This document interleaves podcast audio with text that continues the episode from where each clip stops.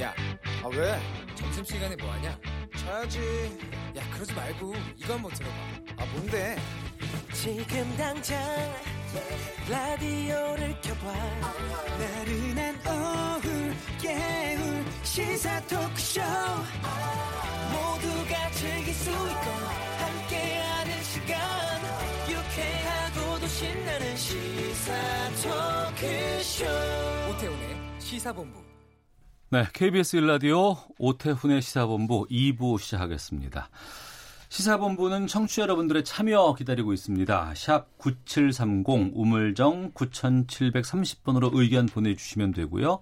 짧은 문자 50원, 긴 문자 100원, 어플리케이션 콩은 무료로 참여하실 수 있습니다.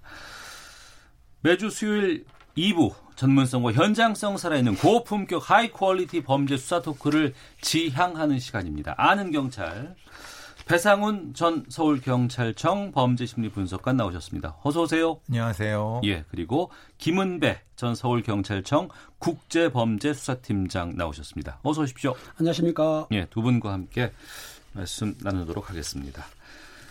자유한국당 장제원 의원의 아들 래퍼 장용준 씨가 음주운전 사고를 냈습니다. 사고 냈습니다.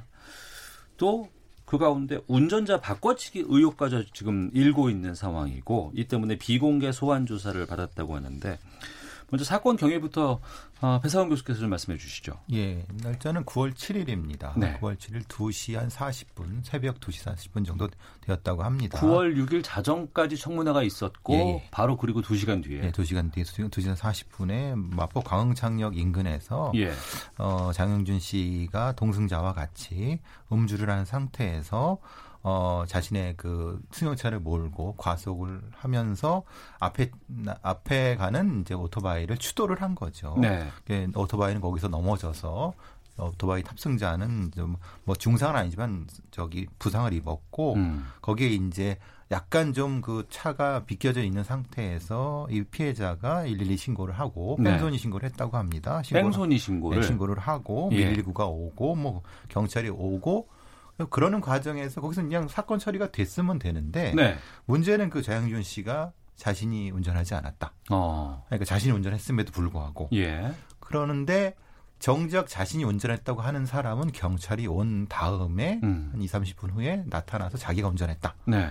그 상황이 이제 흔히 말하는 운전자 바꿔치기가 아니냐는 의심을 받고 있었는데 그러고 나서 이제 장윤지 씨와 동승자는 돌려보내지고 음. 그 다음에 이제 그 경찰서로 어, 이 변호사를 대동하고 자신이 운전했다는 걸 시인하면서 사건이 이제 벌어지게 되는 거죠. 네. 조금 이해가 안 되는 부분이 운전한 사람이 있고 사 그 이제 피해자가 있지 않습니까? 그렇죠. 그런데 경찰 조사 기- 상황에서 새로운 사람이 등장을 해서 내가 운전했다라고 하는 이게 인정이 된다는 게 또 거기에 대해서 조사를 받았다는 게 좀 이해가 안 되는데 그 음주운전 당시 CCTV가 공개가 됐잖아요.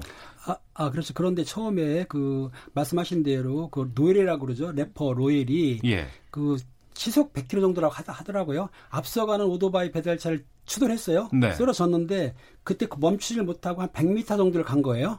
아 차가 네, 자, 갔어요. 그러니까 그걸 보고 그 피해자 입장에서는 뺑소니라고 신고를 했을 것 같고 예. 일단은 그 사람도 운전자를 보질 못했어요. 피해자가. 어, 예, 예. 예, 차 안에 그- 있으니까 못 볼 수도 예, 있겠군요. 그런 상태에서 내렸는데 네. 경찰관들이 그때 시스템 확인을 못했기 때문에 음. 또 경찰 도착했을 때 남자가 와서 자기가 운전했다 보통 네. 운전했다 하니까는 그 사람이 운전한 줄 알았는데 다행인 거는 그 당시에 그 운전한 그 노엘하고 그 같이 동승한 여자분 음.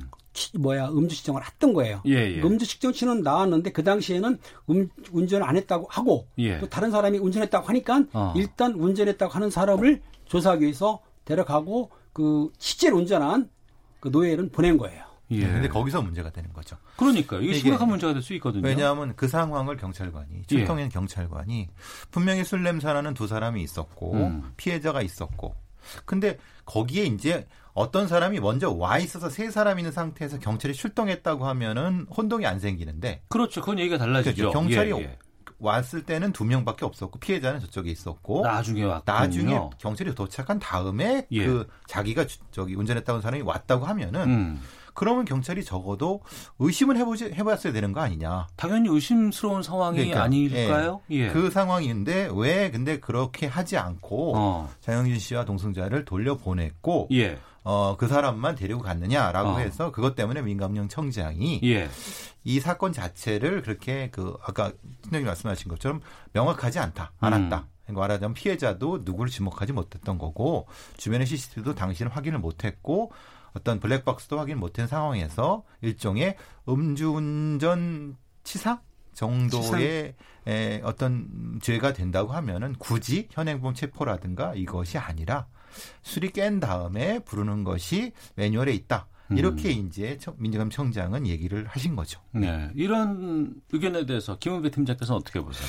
물론 그 실제적으로 장용준 씨, 장용준 피의자가 그 당시 운전을 했다고 한다면 그렇다고 한다면은 그 사고가 났지 않습니까? 예. 대무 대인 사고죠. 예, 예. 그러면 이 특가법 땡순이라면 특가법이에요. 예, 예. 긴급 체포할 수도 있고 현행범 체포할 수도 있는데 음. 보통 일반적 매뉴얼은 보통 음주 사고라 하더라도 중상이라든지 사망이 아니면 네. 피의자를 조사하기가 힘들잖아요. 술을 취했으니까. 음. 그 인적사항 파악한 다음에 돌려보내고 네. 다음에 출석 요구 요구해서 받는 것도 맞거든요. 음. 근데 그 사항을 지금 뺑소니 신고했다고 한다면 긴급 체포는 안 했다 하더라도 현행범 체포를 안 했다 하더라도 일단 임의 동행을 해서 조사를 해야 되는데 네. 어, 다그 운전했던 사람이 자기가 했다고 하니까 어. 그 당시 고 운전했다는 사람만 데려가서 조사를 했던 건 맞고 예. 아까 말씀하신 대로 한 두 시간 후에 또 장영준 씨가 엄마하고 변호사를 데리고 출두해서 시인을 해버린 거예요. 예. 그런 상황이니까는 시인 됐고 그 당시 시인했다 하더라도 체포하거나 긴급 체포한 건 아니죠. 그러니까 그 부분에서 경찰이 요거만큼은 참 중요하다고 저는 생각하는 게 어떤 거냐면 현장에서 두 명, 그러니까 장영준 씨와 동승자가 있었고 또 나중에 이제 왔다고 했잖아요. 근데 이 동스 그 장영준 씨와 동승자를 음주 측정을 안 했으면 이거는 그냥 사건이 전개가 안 될 수도 있는 거 아니겠습니까? 그러니까 이제 근데 당연히 거기서는 음주청을 했고요. 어. 한게 그나마 다행인 거죠. 어, 아니 다- 안 했으면 큰일 나는 거죠. 그건 그러니까요. 경찰관이 책임을 져야 되는 부분인데. 예. 근데 문제는 거기서 이제 핵심적인 부분은 저는 그거랍니다. 어, 그 의심적인 상황. 그 만약에 그 상황이라고 하면 지금처럼 범인 도피 교사라든가 범인 도피 죄가 양자한테 성립이 될 수 있고 예. 어, 다른 판례 같은 경우는 이제 흔히 말하는 위계에 의한 공무집행 방해, 음. 물론 자기 부재의 원리가 되지만은 그런 것도 이제 다른 상황에 따라서 성립될 수가 있는데, 그러니까 뭐 그런 이론의 여진이 있지만은 그 상황을 왜 경찰관은 의심을 하지 않았느냐. 네. 분명히 그 부분에 대한 어, 평가도 해야 되고 그랬다고 하면은 아까 피디님이 말씀하신 것처럼 적어도 음. 적어도 장윤준 씨가 0.1이라고 하면 아주 많지나 인사불성은 아니거든요. 예. 그러면 적어도 임의동을 해서 경찰서에서 진위를 판단한 다음에 아, 돌려보내도 늦지 않았는데 그 음. 부분 때문에 지금 경찰이 무엇인가 좀 이런 거죠. 힘 있는 사람한테 약간 좀 그, 런 행동이 있었지 않았느냐라고는 의심을 받는 겁니다. 네. 종종 현장에서 이런 운전자 바꿔치기 시도가 있어요? 가끔 있습니다. 실제적으로 피해자가 운전자를 보지 못했을 경우에 예. 옆 동승자라든지 아니면 다른 사람이 하는 수는 있는데 어. 그래도 나중에 조사하다 보면 다 발각되기 때문에 예. 어차피 걸리게 돼 있어. 아까 말씀하신 대로 본인이 부인하는 건 처벌할 수 없지만은 음. 다른 사람이 그 운전자를 그 피하게 하고 자기가 했다고 할 경우에는 범인투표죄가 성립이 되죠. 형법 151조에서 해드는데 그거를 운전자가 교사했다 그러면 네. 네. 가 대신 해달라. 네. 이러면 교사범으로 처벌을 받거든요. 사실은 그게. 어. 그게 이제 법정형이 3년이야. 징역 500만 원이 벌금인데 예. 그 상당히 그 큰 죄란 말입니다. 음. 그걸 의심했다고 하면 분명히 다른 조치가 있어야 된다는 것이 지금 상황을 이렇게 어렵게 만든 거죠. 경찰관 입장에서도 어. 반드시 근데 그걸 또 반드시 이렇게 해야 되느냐? 근데 그 부분이 좀 애매해서 음. 그래서 이제 이게 민감령 청장 같은 경우도 그런 얘기를 하는 거죠. 네. 매뉴얼은 이런데 그 부분 이렇다 이렇게 설명을 한 거죠. 음주운전이 있고 음주운전으로 인한 사, 사고까지 상해, 냈고 상해 사건이죠. 네, 상해 사건까지 있고 또 사고 직후에 운전자를 바꿔치기 했다는 의혹까지도 그렇죠. 지금 받고 있는. 상황에다가 게다가 피해자와의 합의하기 위해서 어, 장재원 씨의 아내, 그러니까 장영준 씨의 어머니가 합의를 종용했다는 의혹까지 있던데 이건 어떻게 되는 거예요? 그러니까 예를 들면은 뭐 어떤 뭐 우리가 보통 술을 안 먹고 정상적인 뭐 상태에서 운전을 하다가 네. 교통법규를 어, 어, 왜 어기지 않은 상태에서 접, 가벼운 접촉 사고 같은 경우는 이제 민사 사고 그냥 개인 간에 해결할 수 있는 겁니다. 그렇죠. 그렇죠. 예, 근데 예. 문제는 이 사람은 음주를 먹- 한 상태이고 어. 교통법규를 위반했고 사고까지 냈기 때문에 그 합의 자체라는 것은 이, 그- 이 범죄하고는 별개의 것이죠. 예, 예. 그러니까 근데 그거를 또 일종의 압박을 해서 몇 음. 번이 계속 뭐 전화를 해갖고 해달라고 하는 이런 부분들이 이제 일종의 압박성이 아니겠느냐라고 하는 부분인 거죠. 제 생각에는 이건 있습니다. 왜냐하면 교통사고 났을 때 네. 상해 사건 났을 때는 보험이 들어있기 때문에 처벌 안 받죠. 예. 그런데 12기 항목 음. 음주운전이 끼었습니다. 예, 예. 음주운전이 낀 상태에서 상해를 일으키게 되면은 당연히 별도 합의를 해야 돼요. 음. 그러니까 그 장윤준 씨 어머니가 사건을 무마하기 위해서 합의를 시도한 거냐? 네. 아니면 피해자한테 피해를 당했으니까 어차피 별도 합의를 해야 되니까 얼마를 줄 테니까는 합의서를 해주시오라고 했는지는 지금 명확하지 않거든요. 음. 그러니까 지금 언론에서는 사건을 무마하려고 했던 거 아니냐는 쪽이고 네. 그쪽에서는 아 피해를 당했으니까 피해 보상 쪽으로 돈을 준 거다 이렇게 말을 하는 거죠. 예, 그건 명확히 구분을 해야 됩니다. 네. 그러니까 그 구분이 안 되면 혼동이 될수 그렇죠. 있는 거죠. 예. 그리고 그 이 장영준 씨 대신에 운전을 했다고 주장을 했던 이 남성 또 있지 않습니까? 지금 보도로는 아는 형이라고 지금 나오고 있는데 제3자가 거짓 운전자로 자처해서 나섰을 상황에 대해서는 좀 의문이 들거든요. 그런 경우가 있나요? 그러니까요. 그러니까 어떤 음, 예를 들면 경제적 이익이라든가 뭐 다른 어떤 관계가 있지 않는 한 네. 도대체 아는 형이 뭡니까? 무슨 관계를 얘기하는 거죠? 어. 아는 형이라 한다면 지인을 말하는 건데 네. 예. 그 지인이 어떻게 해서 교통 현장을 왔느냐 그렇다고 한다면은 장영준 피의자가 전화를 했느냐 음. 아니면 다른 사람 다른 사람 통해서 전화를 했냐가 관건이기 때문에 현재 지금 그 장영준 측에서 하는 말은 그 소속사 사람도 아니고 그리고 또 그 장 의원님 네, 그쪽 장재원 의원실. 장재원 의원실에 있는 직원도 아니라고 말하기 때문에 본인이 음. 아는 사람이다라고 주장하는데 경찰에서 조사를 하게 되면은 실제적으로 신분이 확인될 것 같아요. 네. 그건 뭐 여러 가지 뭐 핸드폰이라든가 그렇죠. 이런 거 확인해 보면 다 뭐. 다 나올 수 그렇죠. 있을 것 같고 좀 더 조사 결과를 좀 지켜봐야 될 것 같고요. 그리고 또 한 가지가 있습니다. 어, 이 장영준 씨가 사고를 내고 사고 피해자에게 우리 아버지가 국회의원이다. 돈 천만 원 줄 테니까 합의하자. 이렇게 어, 했다는 주장도 지금 제기되고 있는 상황이거든요. 이 부분 은 어떻게 봐야 됩니까? 본인은 이건 부인을 하고 있습니다. 이런 아, 얘기를? 하진 않았다. 어. 뭐, 뭐 하자면 아버지 국회의원 얘기는 절대 하지 않았다. 이렇게 지금 본인은 주장하고 있는 거고 예. 다른 어떤 모 언론에서 그렇게 이제 보도가 나왔기 때문에 되는 건데 어. 예를 들면 이렇게 해- 진짜 했다고 하면은 일종의 위세, 음. 아버지의 위세를 통해서 무엇인가 임망을 하려고 하는 의도가 있지 않느냐라고 의심이 된다는 건데 네. 본인은 뭐 아니라고 하고 있습니다. 어, 지금까지 나온 혐의가 상당히 좀 저희가 좀 짚어봤습니다만 여러 개가 지금 아, 문제가 될 수 있거든요. 이거를 왜 구속 수사를 안 했냐 뭐 이런 부분도 지금 일각에서는 제기가 되고 있는데 어느 정도로 판단하세요? 아까 말씀하신 대로 중상이라든가 사망사고면은 구속이 되는데 어, 아마 그 장준원, 장용준, 장용준, 예, 예. 장윤전 측에서 3,500만 원을 주고 합의를 했던 것 같아요. 아 합의가 그러니까 이루어졌으니 피해자가 처벌 원치 않죠. 예. 이 음주에 대해서는 알다시피 0.8이라든 0.0.08 이상은 면허가 취소됩니다. 네. 그런데 그 법률을 보게 되면은 2.0 이하는 좀 약해요. 음. 1년이나 2년 정도의 징역이든지 500에서 1000만 원 정도의 그 벌금을 내기 때문에 실제적으로 피해자가 합의를 했기 때문에 음. 구속시키기는 조금 약하지 않느냐 그렇게 보는 거죠. 실제 형량도 그렇게 나오진 않을 거니까 아. 그렇죠. 보통 벌금형 정도 나올 가능성이 높으니까 예. 그리고 이제 뭐 신원이 확실하고 음. 이런 부분 때문에 구속까지는 어렵지 않느냐라고 하는 것이 경찰의 판단인데 예. 근데 문제는 국민 여론은 아닌 거죠. 음. 국민 여론은 이 사람이 이전의 전력도 있고 상당히 이런 부분이 있는데 그리고 사회적 분위기가 음주운전에 대한 건도 있는데 이걸 대놓고 운전을 하고 바꿔치기가 됐다. 일종의 괘씸죄 부분인 거죠. 특히 올 들어서 이제 윤창호법 이어서 뭐 제2의 윤창호법 이런 법 개정까지 이루어지고 사회적으로 음주운전에 대한 경각심이 상당히 좀 높은 상황에서 어, 현직 국회의원의 자제가 이런 일을 벌였다는 것에 대해 사회적인 파장이 상당히 좀 큽니다.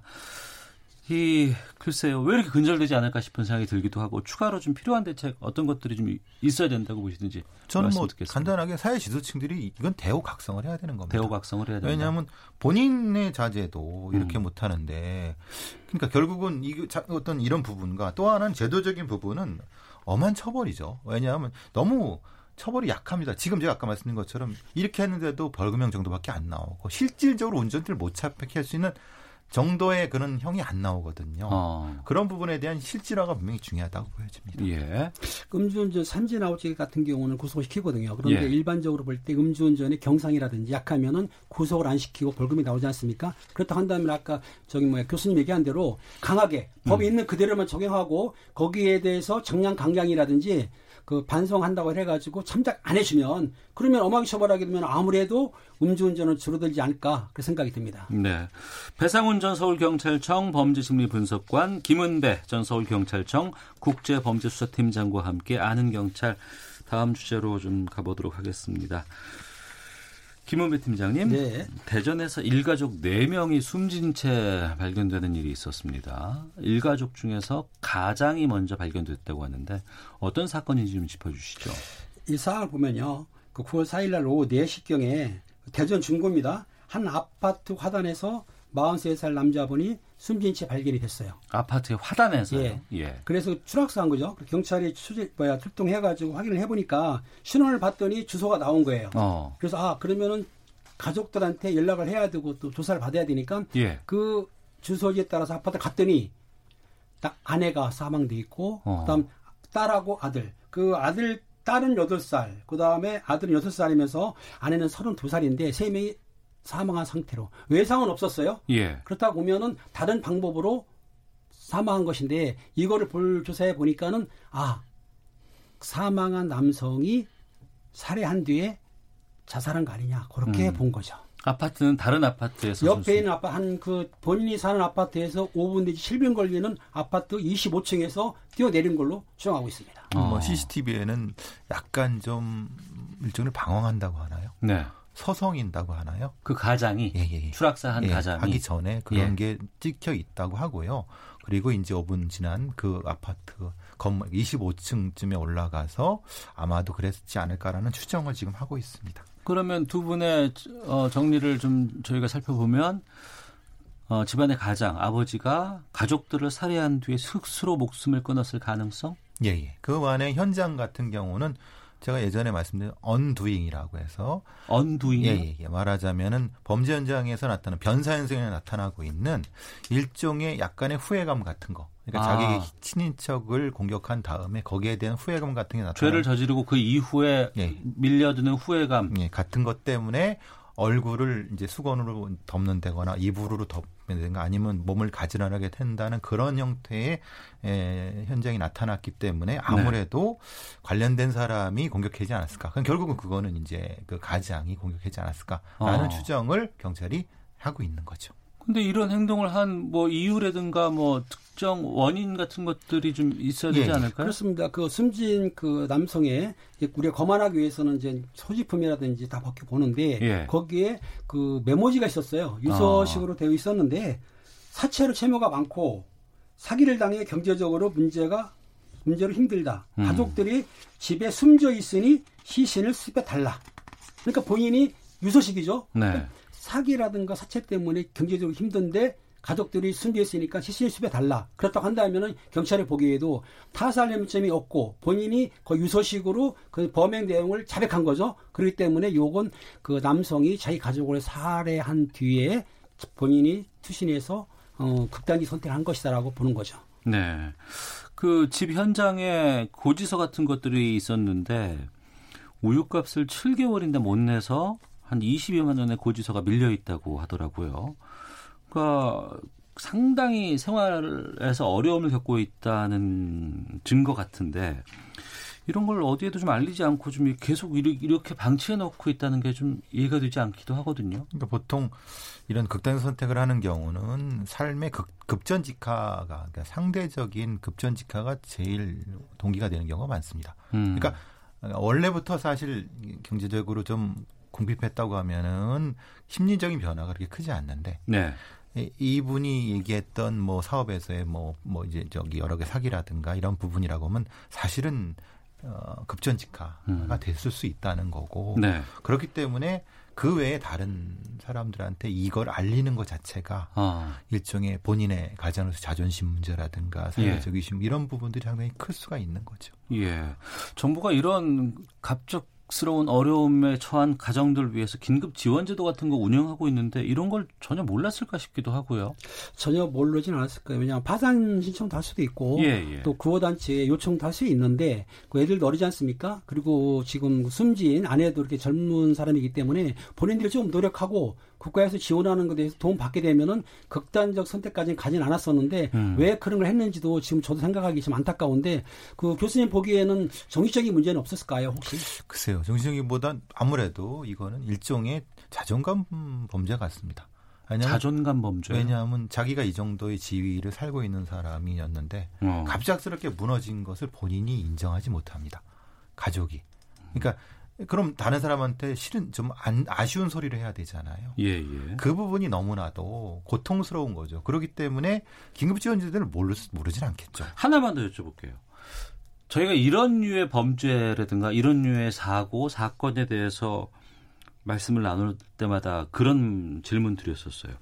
아니, 호- 왜 애들까지, 가족까지 이렇게 하느냐에 대한 부분이었거든요. 이거는 좀 심각한 거 아닙니까? 근데 우리 사회의 여태까지의 문화 자체가 가족 중심, 가장 중심이죠. 어. 내가 아니면은 저 아이들을 이제 책임질 수 없다라고 하는 그런 생각들이 이제 뭐 이제 뭐 적어- 적어도 4, 50대 남성들한테는 존재하는 것이 뭐 그걸 부정할 수 없는 상황인 거고 음. 사실 그런 어떤 에, 가장 중심적인 가족 구조를 많이 좀 바꿔야 된다라는 것이 사회적인 필요성이 있었는데 네. 아직까지 그 문화는 지체돼 있는 상태인 건데 이건 절대 해서는 안 되는 행동이지만 음. 사회적 안전망이 그만큼 부족한 부분도 분명히 있는 거라고 좀 보여집니다. 어, 자신의 잘못이라든가 자신의 심적인 뭐 여러 가지 어려운 상황이 있을 수는 있겠습니다만 이 부모에게서 아이들은 독립된 개체입니다. 이거는 확실하게 좀 생각을 좀 해주셨으면 좋겠고 혹시라도 주변에서 좀 이렇게 어려움을 겪고 있는 분들은 어 129번입니다. 국번 없이 129번으로 연락하면 상담 받으실 수 있고 여러 가지 어려움에 처한 것들을 어, 상담을 통해서 뭔가 좀 해결할 수 있는 좀 여지가 있거든요. 그렇죠. 129번이 이제 구호할 수 있는 단, 저기 상담인데요. 예. 이거를 129번 외우면 힘들자 힘들죠. 네. 그래서 어느 분도 그러더라고요. 이 129를 아이고, 아, 아이구, 어, 아이고, 129. 예, 아이고 이렇게 외우게 되면은 그 뭐 잊어버리지 않을 것 같다고 하니까 요걸 참작하셔가지고 그러 음. 필요하신 분들은 연락을 해서 꼭 상담을 받으시기 바랍니다. 우리가 이제 알겠습니다. 삶에서 넘어질 때가 있습니다. 음. 힘들 때가 있는 거죠. 네. 그리고 그걸 겪으면 또 일어설 수가 있습니다. 한번 넘어졌다고 해서 모든 게 다 끝난 것이 아니라는 것을 꼭 명심해 주셨으면 좋겠습니다. 알겠습니다. 배상원 전 서울경찰청 범죄심리 분석관, 김은배 전 서울경찰청 국제범죄수사팀장과 함께 아는 경찰 함께하고 있는데요. 헤드라인 뉴스 듣고 계속해서 말씀 이어가도록 하겠습니다. 존 볼턴 미 백악관 국가안보 보좌관 사임에 대해 청와대는 우리 정부가 얘기할 사안은 아니라며 공개적인 반응을 삼가고 있는 가운데 볼턴 사임이 한반도에 미칠 영향을 예의주시하고 있습니다. 자유한국당이 조국 법무장관에 대한 국정조사와 특검 법안을 곧 제출하기로 하고 인천과 수원 등에서 정권 규탄 집회를 이어갔습니다. 추석 귀성 인사를 위해 서울역을 찾은 민주당은 민생을 강조했습니다. 조국 법무부 장관 일가가 투자한 사모펀드 운용사의 실소유주로 의심받는 조 장관의 오촌 조카가 지난달 인사청문회를 앞두고 투자회사 관계자들과 미리 말을 맞추려 한 정황이 드러났습니다. 직권남용 및 선거법 위반 혐의로 기소돼 2심에서 당선 무효형에 해당하는 벌금 300만 원을 선고받은 이재명 경기지사 측이 판결에 불복해 오늘 법원에 상고장을 제출했습니다. 문재인 대통령은 추석을 앞두고 국민들에게 보내는 영상 인사를 통해 우리는 지금 함께 잘 사는 나라를 위해 새로운 길을 가고 있다면서 국민 모두에게 공평한 나라를 소망한다고 말했습니다. 지금까지 헤드라인 뉴스 정한다였습니다. 이어서 기상청의 윤지수 씨 연결합니다. 네, 미세먼지와 날씨 정보입니다. 중부지방의 경우 비가 내린 이후 공기가 무척 깨끗해졌습니다. 서울은 초미세먼지 농도가 1세제곱미터당 2 마이크로그램, 미세먼지는 11 마이크로그램으로 더할 나위 없이 공기가 깨끗한 상황이고요. 이 덕분에 시정도 좋아서 앞을 내다볼 수 있는 거리가 20km 이상 툭 시야가 트인 상황입니다. 서울뿐 아니라 수도권 지역을 중심으로 공기가 무척 깨끗하고 나머지 지역도 나쁘지 않습니다. 대부분은 좋거나 보통 단계를 유지하고 있고요. 내일은 전국에 걸쳐 모두 좋은 단계의 미세먼지 상황이 예상되고 있습니다. 장, 정체전 선의 경우 어제 중부지방에 머물면서 많은 비를 뿌렸고 점차 남부지방으로 이동을 하고 있습니다. 하지만 오늘 오후나 밤까지 비가 좀 더 내릴 텐데 강원 영서 남부 지역이나 충청 지방, 제주도 지방은 오후까지, 강원 영동 지방과 남부 지방은 밤까지 이어질 것으로 보이고요. 추석 연휴 첫날인 내일은 서해안과 남부, 제주도 지방을 중심으로 새벽부터 낮사이 비가 내릴 텐데 예상 강우량은 5에서 10mm 정도로 많지 않습니다. 추석 당일은 전국적으로 맑은 날씨 예상되고 있습니다. 오늘도 늦더위가 이어지고 있습니다. 낮 최고 기온 서울과 세종, 대전 29도를 비롯해 전국은 22도에서 32도의 분포가 예상되고요. 내일은 낮 기온이 조금 낮아져서 서울, 부산 26도를 비롯해 22도에서 27도 정도가 예상되지만 추석 당일 금요일부터는 다시 기온이 올라 늦더위가 예상됩니다. 지금 서울 기온은 28.6도, 습도는 55%입니다. 지금까지 미세먼지와 날씨 정보였습니다. 다음은 이 시각 교통 상황 알아보겠습니다. KBS 교통정보센터의 김민희 씨입니다. 네, 민족 대이동이 시작되면서 점심시간에 주춤했던 정체는 다시 빠르게 늘고 있습니다.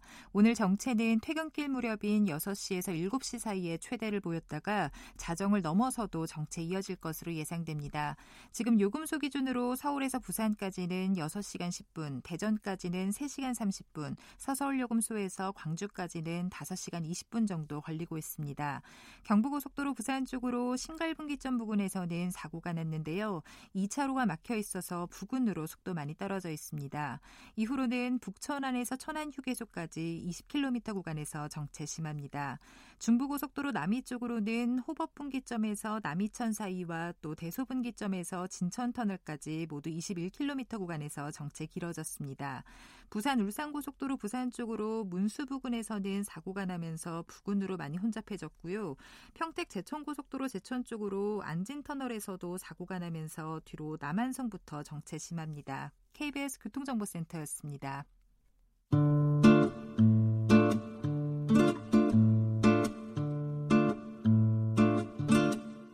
오태훈의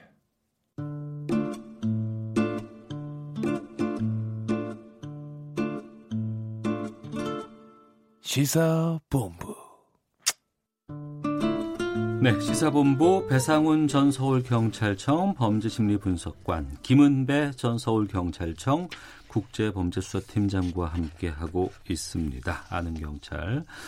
앞서서 대전 일가족 4명의 사망사고, 사망사건 말씀을 듣다가 헤드라인 뉴스 시간에 제가 잠깐 배상훈 프로파일러께 굳이 추석 앞두고 이렇게까지 했어야 되나라고 했더니 방금 그렇게 말씀하셨어요. 추석을 앞두고 더 이런 일이 많이 일어난다고요? 예, 그렇습니다. 명절 앞두고 예. 상대적인 박탈감이 드는 거죠. 어. 분명히 고향에 가야 되고 예. 가족들을 봐야 되는데 예. 할 얘기가 없고 음. 자신의 실패를 노출해야 되지 않습니까? 네네. 그리고 동정을 받을 수도 있는 거고 그렇기 음. 때문에 더더욱 이 수, 명절 전에 이런 비극적인 일들이 다른 때보다 빈도가 더 높습니다. 네. 명절 앞두고 아니면 명절 기간에 연휴 기간에 사, 뭐 여러 가지 사고 같은 거 사건 사고들이 더 느나요? 아무래도 연휴 전후로 해가지고 사건 사고가 드는 건 사실입니다. 뭐 교통사고는 말할 것도 없지만 예. 빈집 같은 경우에도 사람이 없지 않습니까? 예. 그러니까 절도 같은 경- 경범죄들도 많이 있기 때문에 음. 연휴 시간대에 혹시 집을 비우시는 분들은 네. 그 방범 단속을 철저히 하셔야 될 것 같아요. 예. 112 출동 건수는 다른 때에 비해서 50%가 더 높다고 합니다. 아 오히려 더 늘어요? 예. 어. 왜 보통 이제 폭력 예. 그러니까 이제 일종의 그 이제 집에서 시비가 붙는 거죠. 아. 가, 족들끼리 즐거운 날 모여서 뭐 차례 지내고 음복하고 음복하고 뭐 여러 가지 이제 음식 같은 건 나누다가 음식 물리고 여러 가지 이런저런 얘기 하는데 그런 얘기들이 나오고, 예. 좀 다툼으로 번져질 수도 있겠군요. 예, 그 통계를 그, 나오고 그렇죠. 있습니다. 교수님 말한 대로 자존감 문제인데 그 학생들한테는 너 공부를 많이 했냐, 실력이 어느 정도냐, 음. 당연히 묻죠. 네네. 그리고 이제 젊은 사람한테는 요즘은 취업은 당연히 물면 안 돼요. 안 큰일? 납니다. 예. 젊은 사람한테는 취업은 어디 했어? 그렇죠. 어느 회사 다녀 물어보고 예, 예. 또 관연한 딸한테는 시집 언제 갈 거야? 예. 이런 식으로 하기 때문에 그 한두 사람이 하는 게 아니고 친척들이 볼 모였을 때 얘기하거든요. 예. 그러니까 본인은 한 마디지만 여러 마디가 되는 거고 음. 듣는 사람 입장에서는 엄청난 스트레스가 가중되는 건데 네. 가끔 보면 아까 말씀하신 대로 보통 추석날 사람들이 모였을 때 재산 문제라든가 음. 부모를 모시는 봉양 문제로 해가지고 감정이 격해져 가지고 폭력 사건이 나는 경우가 종종 있었죠. 네. 그래서 신고가 평균적으로 50%가 어. 된다고 이제 통계 나와 있습니다. 그리고 이제 오늘 오후부터 아마 아, 고향으로 내려가시는 분들 많이 늘 것 같습니다. 그리고 아무래도 이제 고속도로를 이용한다거나 국도를 이용할 때그 얌체 운전하시는 분들 보면 진짜 화가 많이 나거든요. 네. 나는 정말 힘들게 그냥 교통법규 지켜가면서 가고 있는데 갓길에 누가 쌩쌩 가고 자기가 가야 될 길 아닌데도 불구하고 막 가고 어 또 버스 전용 차로에 해당되지 않는 차량인데도 막, 막 가고 그러면 너무 화가 나요. 그렇죠. 예전에는 이 경찰관이 이제 그런 어떤 경찰차로 추적을 하기가 힘들잖아요. 막혔으니까. 네네. 요새는 이제 드론이라고 하는 아주 신종 기계가 나타났습니다. 아 그래요? 예. 그래서 어. 경찰청에서는 드론을 이용해서 예. 어 15일부터 아, 오늘부터 15일까지 네, 네. 10개 교통 고속도로 21개 지점에 드론을 투입해서 음. 지금 말씀하신 어 이런 얌체 운전 특히 이제 갓길 운전하고 네. 예, 예. 그 전용 차로를 침범하는 이건 100% 잡아내니까 어. 절대 그렇게 하지 마시기 바랍니다. 그렇죠. 지금 드론 한국 도로공사에서는 그 예. 47대라고 하더라고요. 드론을 드론을 띄워 가지고 그 갓길 정차라든지 그다음 전용 차선 위반 그리고 일반 도로도 마찬가지입니다. 예. 고속도로를 했기 때문에 옛날처럼 쉽게 그런 위반을 하게 되면은 들키지 않는 게 아니고 음. 드론으로 찍게 되면은 명확하게 들키기 때문에 이번 추석 뭐 귀경길이나 아니면은 추석 갈 때에 네. 절대로 그 뭐 아까 말씀하신 위반 그러니까 음. 뭐 자동차 전용 차로라든지 갓길에 정차하는 거 요거는 좀 없었으면 싶, 싶습니다. 그리고 승합차 그 버스 전용차로 갈 수 있지만 6인 이상 탑승을. 네. 해야지만 되잖아요. 근데 그거는 드론으로 못 잡지 않아요? 이 그게 문제인데요. 안에 썬팅한 차들이 많기 때문에 예. 실제적으로 안에 세 명이 탔는지 예. 여섯 명이 탔는지 확인이 안 되거든요. 예, 예. 그런데 고속도로 톨게이트를 통과할 때는 알 수 있지 않습니까? 어. 그런 경우. 근데 아마 고속도로 톨게이트 통과할 때는 또 전용차선 안 가니까 예, 할 수는 예. 없고 들어온 다음에 타기 때문에 그런 문제가 좀 단속하기 쉽지 않은데 음. 아마 경찰청에서는 그 아마 그 차량을 이용해서 그러니까 경찰 차량이 아니고 일반 차량을 이용해서도 단속을 할 거예요. 암행 네. 단속도 하고요. 어. 어, 제가 듣기로는 이제 적외선 카메라가 달려 있는 드론도 이제 개발을 할 거니까. 그래요? 그 안에 어. 있는 사람 숫자도 사람- 카운트할 수 있습니다. 이제 아, 지금은, 그래요? 지금은 아니지만. 어. 아시는 거 아니고요. 절대 위반하지 마십시오. 예. 그 앞서 말씀하신 것처럼 그 즐거운 날이고 많은 분들께서 화기애애하게 오랜만에 모이잖아요. 특히 요즘에는 또 친지들 간에 친척들 간의 왕래도 그렇게 흔한 편은 아니기 때문에 명절에 모여서 좋은 얘기하면 참 좋을 텐데 왜 그럴 때 특히 또 이제 저희도 이제 시사 프로그램입니다만 정치적인 사안을 갖고 또 이렇게 다투는 경우도 참 요즘에는 좀 많은 것 같아요. 그렇죠. 그러니까 이제 싸움이라는 것은 그런 사소한 거죠. 네. 사실은 그것 때문에 싸우는 건 아닙니다. 음. 원래 가지고 있던 내적인 어떤 것이 있었는데 네. 조국 때문에 싸우는 것이 아니라 음. 조국을 통해서 싸우는 거죠. 예를 들면은 그게 맞는 겁니다. 그리고 재산 관련된 부분이라든가 아니면 예, 예. 가장 많이 되는 건 형제들 간에 자매들 간에 서열, 그러니까 이제 뭐 가졌다 못, 못 가졌다에 대한 상대적인 비교를 많이 당하지 않습니까? 네. 그것 때문에 명절 때 그런 말다툼이 많아지는 거고 음. 그 말다툼 끝에는 결국은 어, 어떤 이런 상황까지 갈 수 있는 거거든요. 네. 조금만 줄이시면은 음. 조금만 줄이시면은 됩니다. 김은배 팀장께서는요. 평균적으로 그 정치 문제라든지 종교 문제는 거론 않는 게 원칙이에요. 음. 식구들도 모이면 그 말을 안 하는데 네. 그것도 다툼이 있을 수도 있지만 가장 중요한 거는 재산 분배라든가 부모 부양 문제예요. 음. 재산은 뭐 장남, 차남 또 시집간 딸 이런 문제 때문에 지금 재산 분배가 똑같지 않습니까? 그런데 부모를 모시는 사람은 더 많은 걸 요구하기 때문에 서로가 부모를 모셨니 안 모셨니 그리고 만약에 상속 시에 얼마를 받겠다. 요것 때문에 원성이 높아져 가지고 싸우거나 아니면 다툼이 많기 때문에 이런 상황으로 해서 신고가 들어오는 게 많기 때문에 이번에 모였을 때는 좀 정제간에 우열을 다져서 재산 문제라든지 그런 문제로 싸우지 않았으면 싶습니다. 그 네. 첫날 우리는 요 얘기는 하지 말자라고 애초에 써놓으십시오. 어, 잔소리 폭격 말자. 예. 재산 얘기 하지 말자. 그럼 음. 좋겠네요. 세 개 정도 들을 써놓고 끝날 때까지 지키도록. 예. 그럼 되지 않을까 싶습니다. 제 바람입니다. 청취자 4042님, 제 경험상 정치 이야기 하다가 제일 많이 싸웁니다. 요즘처럼 양쪽으로 나뉘는 민감한 이슈가 있을 때는 정치 이야기는 하지 않는 것이 바람직합니다. 라고 의견 주셨습니다. 그렇죠. 예, 공감합니다. 그, 경찰분들도 이 연휴 되면은 또 더 바빠지시는 거 아니에요? 경찰 같은 경우 교통 경찰은 말할 것도 없지만 예. 일반 경찰을 하더라도 연휴 기간 때는 수송 문제라든지 사고 문제 때문에 비상 대기를 하는 거죠. 예, 그건 예. 뭐 시민 안전을 위해선 어쩔 수 없이 감수해야 될 부분이기 때문에 예. 경찰 관계자들도 전부가 다 이해하리라 믿습니다. 음. 저는 경찰 일할 때는 네. 한 번도 제대로 가본 적이 없습니다. 팀장님도 아, 그- 마찬가지일 그렇죠. 텐데 어. 항상 대기해야 되고 예. 강력팀에 있던 형사들도 마찬가지입니다. 강력 사 건이 벌어질 수밖에 없는 상황이라고 하면은 어, 귀, 귀- 귀향은 포기해야죠. 음. 국민을 위한 경찰이어야 되니까요. 알겠습니다. 경찰분들도 좀 쉴 수 있고 또 가족과 함께 모여서 즐거운 시간 보낼 수 있는 그러한 이번 추석 명절이 됐으면 좋겠다 생각이 들고요. 또 안전 운전 꼭 하시고 불화 대신에 행복한 명절 연휴가 됐으면 좋겠다라는 말씀 드리겠습니다. 자, 아는 경찰 마치도록 하겠습니다. 배상훈 전 서울경찰청 범죄심리분석관, 김은배 전 서울경찰청 국제범죄수사팀장 두 분과 함께했습니다. 두 분 추석 즐겁게 잘 보내세요. 예, 네, 추석 감사합니다. 재밌게 보내십시오. 잘 보내십시오. 오태훈의 시사본부는 여러분의 소중한 의견을 기다립니다. 짧은 문자 50원, 긴 문자 100원의 정보 이용료가 되는 샵 9730, 우물정 9730번으로 문자 보내주십시오. KBS 라디오 앱 콩은 무료입니다. KBS 라디오 오태훈의 시사본부. 지금 여러분은 대한민국 라디오 유일의 점심 시사 프로그램을 듣고 계십니다.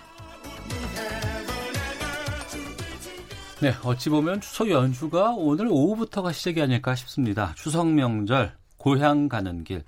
지금도 좀 일찍 서두르는 분들 계실 것 같은데요.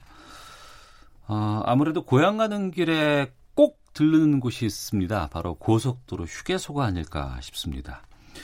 휴게소, 우리나라가 다른 나라보다는 상당히 좀 잘 돼 있다는 얘기는 많이 들었습니다만, 그럼에도 불구하고 휴게소에 사람들 마- 너무 많다 보면 좀 불쾌한 감정 느낄 때도 좀 있습니다. 또 음식 맛에 대한 문제, 가격 문제, 여러 가지에 대한 지적들이 나오고 있는데 오늘 김성환의 뉴스 소다에서 휴게소에 대한 전반을 좀 다루는 시간으로 갖도록 하겠습니다. 시사평론가 김성환 씨와 함께합니다. 어서 오세요. 네, 안녕하세요. 예. 휴게소 자주 이용하세요? 그렇죠. 음. 전 휴게소 음식 좋아하는 편이거든요. 저도 휴게소 참 좋아해요. 어, 네. 들리면 어묵 같은 거 어. 사서 이렇게 굉장히 맛있게 먹고 다니는데요. 예. 저는 그 찐감자. 아, 찐감자. 조그만 거. 예, 예, 예, 예, 예. 어, 맛있죠. 예. 근데 제 아내는 굉장히 불만이 많더라고요. 왜요? 휴게소 음식을 굉장히 좀 싫어하는 편이에요.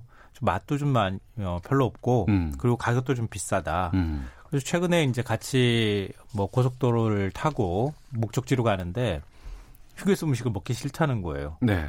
그래서 도착지까지 가는 동안에 한 네다섯 시간을 진짜 굶으면서 갔던 적도 있습니다. 아, 그래요. 어, 이거 뭐제 개인, 개인적인 경험이지만 사람들마다 예. 조금씩 다르겠죠. 어. 근데 앞서 이제 말씀하셨던 것처럼 외국에 비해서 우리나라가 휴게소가 굉장히 좋다 이렇게 말씀하시잖아요. 예. 근데 시설면에 봤을 때는 제가 유럽의 여러 나라를 이제 자동차로 운전하면서 다녀보니까 음.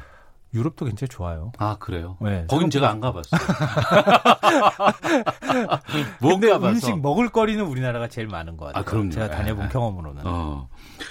휴게소가 있는 이유는 이제 장시간 운전하게 되면 피곤하기도 하고 또 이제 여러 가지 뭐 생리 현상이라든가 이런 음, 것들을 네. 해소하는 부분도 있고 뭐 음식을 먹는다거나 뭐 이런 부분 때문에 이제 휴게소가 존재를 하는 건데 최근에는 그 으- 휴게소의 이제 음식 이 맛집이라 그래서 또 이런 곳만 맛있는 이곳에 휴게소를 가면 이 음식이 맛있더라 이렇게 해서 뭐 맛집 투어하는 사람들도 계- 있다면서요. 네, 그 더군다나 최근에 이제 이영자 씨가 뭐 네. 방송 프로그램에 나와가지고 음. 휴게소 음식 맛있다 그렇게 해서 소떡소떡인가요? 그 어마어마하게 유행시켰잖아요. 아, 그게 여기서 나온 거예요? 네. 소세지하고 떡하고 꽂아, 꽂아 놓은 거? 예, 예. 그러니까 원래 휴게소에 있었는데 이영재 씨가 맛있다고 하니까. 그러니까 지금 아마 제가 가본 여러 휴게소를 보니까요. 없는 휴게소가 없어요. 아, 이- 한번 유행시키니까. 예, 예. 근데 그만큼 이제 많은 사람들이 찾는다는 얘기고요. 말씀하신 것처럼 휴게소 맛집도 선정하고요. 어. 또 상당히 맛있는 집들도 많이 있어요. 그래서 어 그걸 또 찾아다니면서 음. 그 맛을 보는 그런 이제 그 사람들도 많이 생겨났고요. 최근에는 요즘에 뭐 역사 탐방도 가능한 휴게소도 생겨났고 네. 그리고 빨래방이나 뭐 반려견 휴게소 그리고 상하행선을 연결하는 쇼핑까지 가능한 그런 휴게소도 새로 생겨나기도 했습니다. 아, 휴게소에서 쇼핑도 해요? 네. 근데 우리나라 휴게소는 상행선과 하행선이 아예 이렇게 분리되어 있는 경우가 그렇죠. 많잖아요. 구분돼 있죠. 예. 근데 있다 하더라도 한쪽에 있어서 이렇게 어. 지하도를 통해서 가는 경우가 있는데 예. 아예 상하행선에 위에다 건물을 지어서 어. 그래서 아, 거기- 고속도로 위에다가 예, 예. 그러니까 위에다가 지어서 아예 상하행선 모든 손님들이 한 휴게소를 이용할 수 있도록 하는 그런 휴게소도 생겨났어요. 어. 이것도 사실 외국에 있는 것들을 갖고 온 형태이기도 합니다. 네. 하지만 또 휴게소에 대해서 불만을 또 토로하는 분들도 상당히 많이 있습니다. 맞습니다. 그 예. 사실 앞서 말씀드렸던 것처럼 너무 일단 사람이 많다. 아. 뭐 그거는 어쩔 수 없다 치고 명절에는 예, 예. 어 가서 음식 보면 다 뻔한 음식에다가 예. 또 가격도 너무 비싸서 음. 먹고 난 다음에 좀 불쾌하다. 네. 내가 뭔가 이렇게 약간 손해 보는 듯한 느낌? 굉장히 좀 만족감을 느껴야 되는데 만족도가 굉장히 떨어진다라고 얘기하시는 분들이 있죠. 거기다가 휴게소 음식은 솔직히 간편식 위주잖아요. 네. 간단하게 즉석에서 이제 요리를 해서 이제 먹는다거나 뭐 좀 간단한 음식들인데 그런 음식에 비해서는 가격이 좀 상당히 좀 세지 않나라는 생각이 좀 들기도 하고요. 음, 그래서 민주당 우원식 의원이 최근에 SNS에 글을 올린 게 굉장히 큰 화제가 되고 또 입길에 오른 적이 있는데요. 우원식 의원? 예, 예. 예, 예. 그러니까 지난달 21일이었습니다. 그러니까 휴게소 음식이 너무 비싸다 이렇게 불만을 토로하는 글을 올렸어요. 예. 그러니까 여주 휴게소를 들렸던 모양입니다. 음. 그러니까 첫 반응이 참 기가 막히다 이거였습니다. 네. 그러니까 이런 불만을 토로하면서 음식 가격을 언급을 했는데요. 음. 라면 한 그릇 한 그릇에 5,000원, 육개장 칼국수 6,500원, 김치덮밥 한 그릇에 8,000원이었다. 네. 그런데 밑반찬은 달랑 노란무 하나였다. 음. 조그만 그릇에 다 먹고 빈 그릇을 가져가야만 이 밑반찬도 더, 더 준다. 음. 야박하게 그지 없다. 뭐 이렇게 얘기를 했고요. 네. 이밥 먹고 나오는데 봉 잡힌 호구가 된 것 같아서 몹시 기분이 상한다. 음. 내가 꼭 정상화하겠다, 다짐한다 이런 거 얘기를 이제 그 글을 통해서 했습니다. 네. 청취자 6192번 쓰시는 분께서 도로공사가 무리한 임대료를 받는 것 같습니다. 그래서 음식점 장사하는 분들이 수익 창출을 위해서 가격을 크게 높이는 것 같은데요. 맛, 가격 만족스럽지 않습니다. 3646님, 비싸도 너무 비쌉니다. 국밥 하나에 8,500원, 라면 4,000원, 5,000원. 높은 자리세 때문 아닐까요? 우원식 의원이 법률 개정안까지 발의했다고요? 네. 한국도로공사법 개정안을 발의를 했는데요. 네. 어, 정치도 마케팅이라고 하잖아요. 자기 홍보가 굉장히 중요한 게 사실입니다. 이러면 관심이 확 몰리죠. 네. 예. 국회 의안정보 시스템에 들어가서 제가 오늘 확인을 해봤거든요. 예, 예. 개정 법률안 접수 날짜가 예. 8월 22일이었습니다. 어. SNS에 글을 올린 바로 다음 날 법안을 발의한 거예요. 그러니까 예. 의안 접수를 한 거죠. 그러니까 SNS에 글을 올리고 나서 그 다음 날 이 법안을 발의를 한 거군요. 어, 그렇죠. 어. 그러니까 경험한 것 때문에 법안을 발의했다기보다는 음. 법안 발의를 맞춰놓고 난 다음에 그 다음에 SNS로 올렸다는 얘기가 되는 거예요. 아. 근데 뭐 물론 평소에 불만을 가졌던 것 때문에 글을 음. 올렸다고도 볼 수 있지만 네. 어찌됐든 자신이 발의한 법안에 대해서 국민의 주목도를 높이기 위한 하나의 전략적인 측면에서 SNS로 올린 것 같다 이렇게 네. 생각이 되고요. 예. 또 10명의 발의가 꼭 필요하거든요. 법안을 발의하려면 대부분 다 야당 의원이었는 아 여당 의원이었는데 네, 야당 네. 의원이 또 한 명 딱 끼어 있어요. 어. 민주평화당 정동영 대표. 예, 예. 어떻게 다 여당 의원인데 민주당 의원 일색에 왜 정동영 대표가 들어갔을까? 음. 그것도 사실은 좀 흥미로운 부분이었습니다. 예. 어찌됐든 간에 뭐 우원식 의원은 본인이 불만을 느낀 것을 뭔가 실제로 개선하기 위해서 노력한 측면은 좀 인정해줘야 될 것 같은데요. 개선하기 위한 법안 발의는 뭐 장려할만 하죠. 네. 예, 예. 그러니까 긍정적이라고 하면. 저도 이제 사실은 한국도로공사법을 이번에 처음 찾아봐서 들어가 보니까요. 네. 도로공사의 설립 취지와 목적, 역할을 규정한 법률이라고 생각하시면 됩니다. 네. 근데 공사의 업무를 규정한 12조 항목이 있는데요. 도로공사법 12조. 예. 근데 여길 보면 고속도로 휴게소 설치와 관리를 도공이 이제 하도록 돼 있는데 도로공사가 근데 어떻게 관리해야 한다고 하는 세부 규정이 전혀 없어요 법안 안에 아, 설치와 관리를 해야 된다고 하면서도 어떻게 관리해야 된다는 게 없다고요? 없어요. 그래서 이번에 개정안에 예. 그 내용을 같이 세무, 세부적으로 넣은 거예요. 음. 그러니까 개정안에 12조 3항을 새로운 항을 신설을 하도록 돼 있는데요. 네. 이 도로공사가 휴게소와 주유소의 안전, 위생을 관리하고 어. 입점 업체가 계약에 따라 적정한 수수료를 책정하는지 음. 상품이나 용역 가격, 품질을 정기적으로 점검하고 또 공지를 하라라고 네. 하는 내용이 들어가 있습니다. 음. 그리고 처벌 규정도 있는데요. 네. 만약 이런 도로공사의 조치에 어, 뭐 반하는 행동을 하거나 이럴 경우에 5천, 아, 500만 원 이하의 과태료를 부과할 수 있도록 하는 것도 개정안에 담겨 있습니다. 그러니까 처벌 규정은 과태료 규정으로 이제 법, 법안에서 발의를 해놓은 상황인데. 네. 근데 이 개정안을 보니까 그러면 지금까지는 이 고속도로 휴게소 관리를 아무도 신경 안 쓰고 있다는 거 아니겠어요?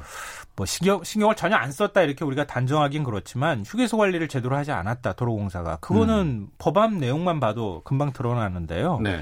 이 도로공사가 관리하는 고속도로 휴게소가 전국에 195개가 있습니다. 네. 근데 192개가 위탁 운영이 되고 있는 거예요. 위탁 운영. 예, 말이 위탁 운영인지 입찰에 붙여서 특정 업체의 운영권을 그냥 넘기는 구조입니다. 예. 근데 여기까지가 가면 그냥 어. 임대료 받는 정도 수준에서 수준에서 끝나는 거죠. 예, 예. 근데 운영권을 확보한 업체는 다시 이걸 개별 정, 점포와 계약을 맺지 않겠습니까? 음. 휴게소엔 굉장히 많은 음식점도 있고 그러니까요. 네. 바로 여기에 과도한 수수료가 들어간다는 겁니다. 어. 그러니까 업계 평균 수수료가 46에서 한 50% 정도인데요. 네. 이게 또 휴게소마다 운영업체가 다 다르니까 음. 이 수수료도 다 달라요. 근데 수수료가 30%대로 낮은 휴게소 같은 경우에 라면 값이 3,000원인데 네. 50%에 육박하는 곳은 5,000원이더라. 음. 그러니까 이 수수료에 따라서 음식 가격이 한 몇천 원씩 왔다 갔다 하고 있다는 얘기가 되는 예. 거죠. 뒷번호 5336 쓰시는 분께서 그걸 바로 지금 보내주셨어요. 고속도로 휴게소 수수료 정말 높은 것으로 알고 있습니다. 40에서 50%가 기본입니다. 이렇게 보내주셨는데 지금 방금 김성원 평론가께서 그 46에서 50%라고 딱 말씀해 주셨거든요. 네. 그리고 라면 값이 5천 원은 좀 너무 비싼 거 아닙니까? 이게 그 요즘 분식집에서 한 2, 3천 원? 3천 원 정도 하는 걸로 알고 예. 있어요. 예. 근데 거기는 김치도 주고 단분이만 주는 건 아니고. 예, 예, 그렇죠. 예. 예, 예. 뭐 공깃밥 먹고 싶으면 음. 공깃밥도 뭐 저렴하게 주는 곳들도 있고 그런데요. 그러니까 이 수수료 문제가 사실 좀 아, 좀 심각하다고도 볼 수 있는데요. 예를 들어서 라면 값을 5천 원을 받았다고 치죠. 네. 그러면 위탁업체가 수수료 명목으로 1,750원 정도를 가져갑니다. 어. 도로공사가 임대료를 받잖아요. 예. 그러니까 임대료가 한 750원 정도 나간다 그래요. 5천 원 중에서. 네. 그러면 나머지 돈이 식당을 실제로 운영하는 업체, 식재료나 인건비 다그 돈을 들여서 음. 식당을 운영하는 업체인데 여기에는 한 2,500원 정도가 가는 거예요. 네. 그러니까 일반적으로 우리가 분식집에서 사 먹는 음식값 정도가 나오는 거예요. 음. 그러니까 그 외에 지금 5천 원 정도 되는데 나머지 2,500원 정도가 네. 고속도로 휴게소라고 하는 특수한 상황에서 발생하는 돈이라는 거죠. 음. 그러니까 이렇게 되니까 자연스럽게 휴게소 음식값이 올라가는 현상이 나타나는 건데요. 네. 그러니까 휴게소 거품을 빼서 내리면 음. 도로공사가 또 위생이나 서비스 관리 감독을 강화하게 되면 네. 전체적으로 음식값이 내려가게 되는 현상이 나타나고 음. 서비스 질은 좀 더 좋아지지 않겠냐 이런 이제 기대를 할 수가 있는 건데요. 네. 문제는 이제 그 반대 의견도 사실은 있어요. 어. 어, 라면 값이 비싸진 건 수수료 때문만은 아니다. 예. 인건비가 또 높아지는 것도 있지 않느냐. 어. 최저임금도 올라가는데 아. 이런 이제 야당 의원들 사이에서 그런 문제 제기가 있고요. 예. 또 경쟁을 제한하면 예전에 도로공사가 다 관리할 때는 그때는 지금처럼 휴게소가 이렇게 좋지 않지 않았냐. 그러니까 경쟁을 제한하면 오히려 음식의 질이나 서비스의 경쟁 질이 경쟁이 떨어지면서 서비스 질도 떨어질 것이다. 이런 음. 반론도 있습니다. 네. 9292번 쓰시는 분. 시적절한 주제입니다. 휴게소는 만족스러운 것이 화장실 뿐입니다. 음식은 먹을 때마다 화가 납니다. 가격은 도심과 같은데 내용물은 허술하죠. 심지어 서비스는 셀프인 경우가 많은데 말입니다. 라고 의견 보내주셨는데 앞서서 전국의 도로공사가 관리하는 휴게소가 195개가 있고 그중에 192개를 위탁 운영하고 있다고 하셨는데 네. 주로 어떤 업체들이 지금 이 위탁 받아서 운영하고 있는 거예요? 그러니까 주로 식품 대기업 계열사, 대기업 이런 대기업들이에요. 것들이 하는 거라고 생각하시면 되는데요. 어. SPC 삼립, 예. 음, 그리고 풀무원 푸드앤컬처, 어. CJ 프레시웨이, 어, 그리고 이 LG가 계열사라고 할 수 있는 아워홈 예, 예. 이런 것들이 휴게소를 운영하고 있어요. 뭐 어. 많게는 뭐 다섯 개, 뭐 네 개, 뭐 두 개, 한 개, 뭐, 뭐 이런 식으로 이렇게 쭉 이제 운영업체들이 나뉘게 되는데요. 음. 보통 식품업체들이 이런 부분에 이제 뛰어드는 것은 그러니까 자사의 계열사에 뭐 예를 들면 제빵업체도 있을 수가 있고요. 네. 그다음에 식품을 제조하는 그런 곳들도 있잖아요. 음. 그러니까 그런 업체들이 또 여기에 납품할 수도 있고 판매도 할수 있으니까 네. 예, 예. 일석이조의 효과가 있을 수 있다. 어. 이런 거죠. 어.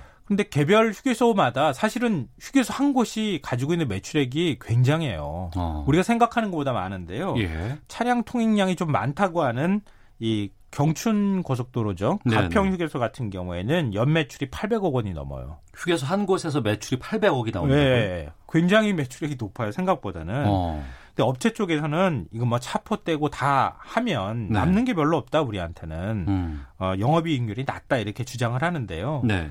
제가 몇몇 업체 감사 보고서를 또 들어가서 다 확인을 해봤어요. 아, 훌륭하십니다. 확인해 보니까 예. 영업이익률이 10% 넘는 기업들이 꽤 있어요. 음. 보통 일반적인 제조업체 같은 경우에는 영업이익률이 5% 넘기 쉽지 않거든요. 네. 그러니까 10% 넘는다는 얘기는 적지 않은 이익을 내고 있다.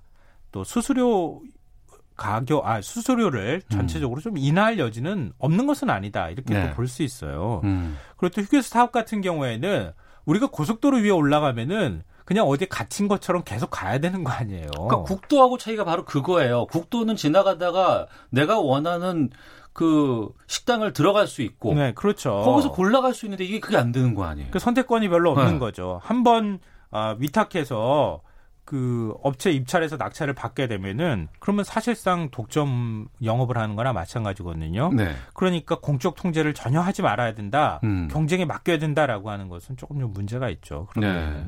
어.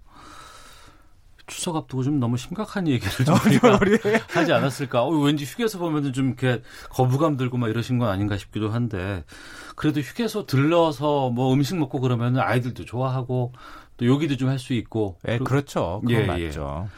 그좀 이 휴게소만큼은 이 음식이 맛있다더라 이런 소문 같은 것도 좀 들리잖아요. 그렇죠. 음. 아, 저도 그런 것에 관심이 굉장히 많아서 네네. 여기 가면 냉면을 먹어볼까? 어. 저기 가면은 해장국을 먹어볼까? 이런 네. 생각들을 하게 되거든요. 어. 근데 아, 많은 분들이 이제는 많이 홍보가 돼서 아실 거예요. 예. 그래도 간략하게 정리해드리면요. 한국도로공사가 전국의 휴게소 음식 을다 이렇게 출품을 받아가지고 경영대, 경연대회를 했는데요. 음. 37개 음식이 출품이 됐다 그래요, 올해. 근데 경부선 서울 만남의 광장에 말죽거리 소고기 국밥이 최우수상을 받았습니다. 음. 우수상은 경부선 부산 방향 망향 휴게소의 명품 닭게장. 음. 아, 그리고 또 경부선인데요. 부산 방향 주감 휴게소의 보은대추 왕갈비탕. 네. 남해선 부산 방향 섬진강 휴게소의 옛날 김치찌개가 차지를 했다고 합니다. 음. 근데 이게 그 사실 찾아가기는 좀 쉽지는 않은데요. 지나가시는 길에 한 번쯤 이런 독특한 곳들이 많이 생겼다고 하- 해서 가보시면 좋을 것 같고요. 요즘에는 지역별로 또 지역 특산물을 이용해서 그 음식을 만드는 곳들이 많이 있으시니까 있으니까 한번 예. 좀 들려보시면 좋을 것 같습니다. 추석 끝나고 이 휴게소 수수료 문제 같은 것들 이런 거 좀 제한하거나 좀 고칠 수 있는 방법이 있는지 좀 찾아보는 시간 한번 좀 가져보면 어떨까 네. 싶기도 하겠습니다. 자, 시사평론가 김성환 씨와 함께했습니다. 추석 잘 보내시고요. 네, 고맙습니다. 추석 잘 보내십시오. 예, 오태훈의 시사본부 여기서 인사드리겠습니다. 내일 뵙겠습니다. 안녕히 계십시오.